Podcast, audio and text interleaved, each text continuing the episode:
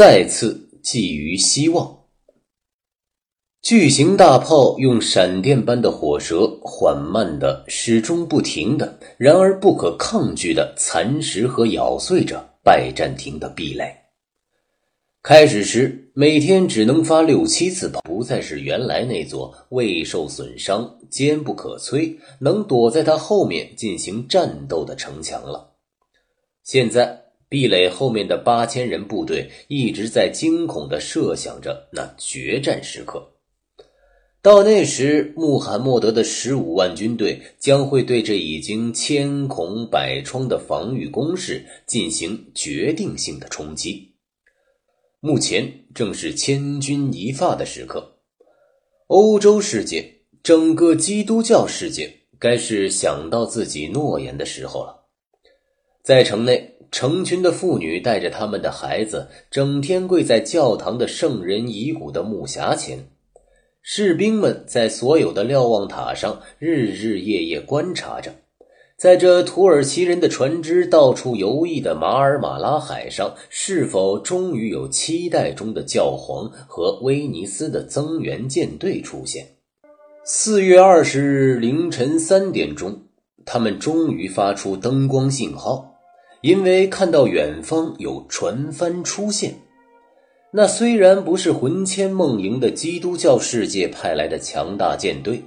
但毕竟是三艘巨大的热那亚船，乘风破浪，徐徐驶来。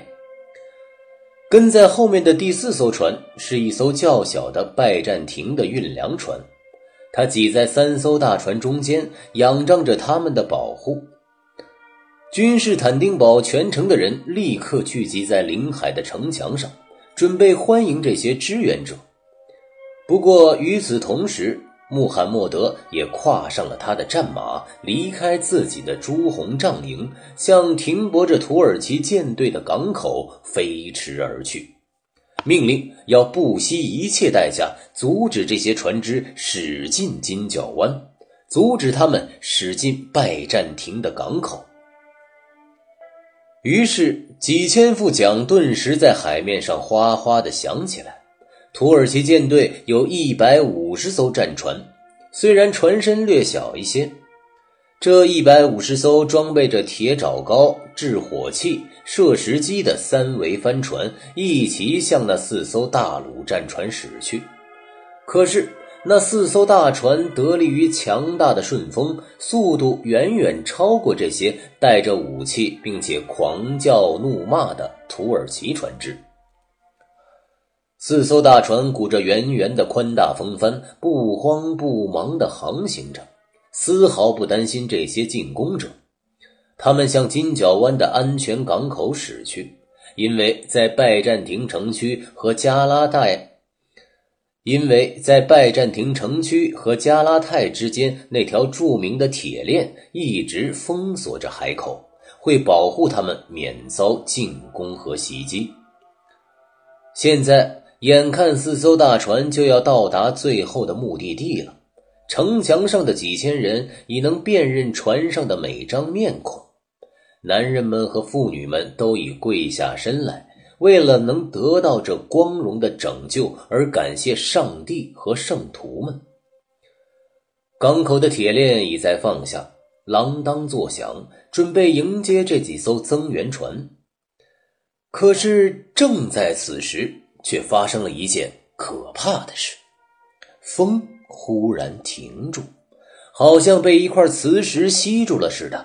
四艘大船死死地停止在大海中间，离能够进行援救的港口恰恰只有几箭之远。于是，敌人用蒋华的所有战船立刻像一群猎犬似的朝这四艘瘫痪了的大船扑来，狂声欢呼。而这四艘大船却宛若四座塔楼，一动不动地僵立在大海里。十六条桨艇像一群猎犬似的紧紧咬住大船，这些小船用铁爪钩勾住大船的两侧，为了把它们弄沉，用刀斧狠狠地砍；为了把它们点燃，越来越多的人爬上锚链，向帆棚投掷火炬和燃烧的柴火。土耳其舰队的司令毅然命令自己的旗舰向那艘运粮船冲去，想把它从侧面撞伤。这会儿，两艘船已经像决斗，这会儿两艘船已经像角力士似的扭在一起了。虽然开始时热那亚的水兵由于头盔的保护，还能从高处的甲板上抵抗攀登上来的人。还能用刀斧、石块和希腊人的火把击退进攻者，但是这场搏斗肯定会很快结束，因为这是一次力量非常悬殊、寡不敌众的战斗。热那亚的船必败。对城墙上的几千人来说，这是非常可怕的场面。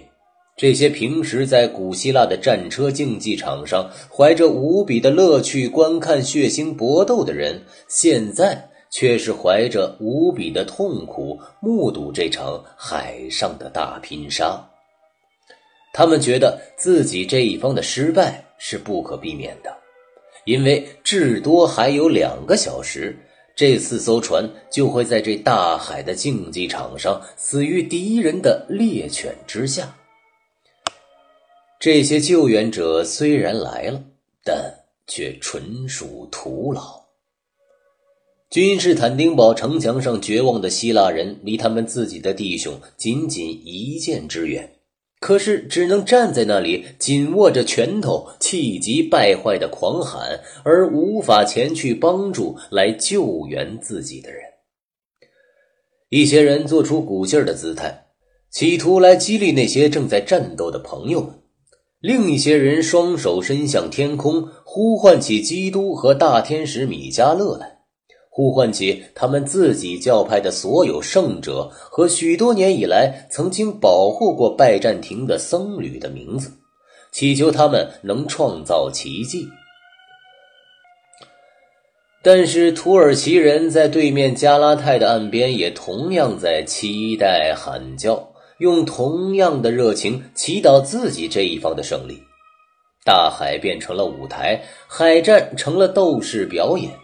苏丹本人已骑着快马赶来，周围是一群自己的高级将领。他催马下到海滩水中，以致溅湿了上衣。他用双手在嘴边合成传声筒，用怒气冲冲的声音向自己的士兵高喊。命令他们无论如何也要擒住这些基督教徒的船只。当他看见自己的三桅战船中有一艘被击退回来时，他就斥责不停，同时挥舞那柄弯刀，威胁自己的海军司令说：“如果你不能取胜，就别活着回来。”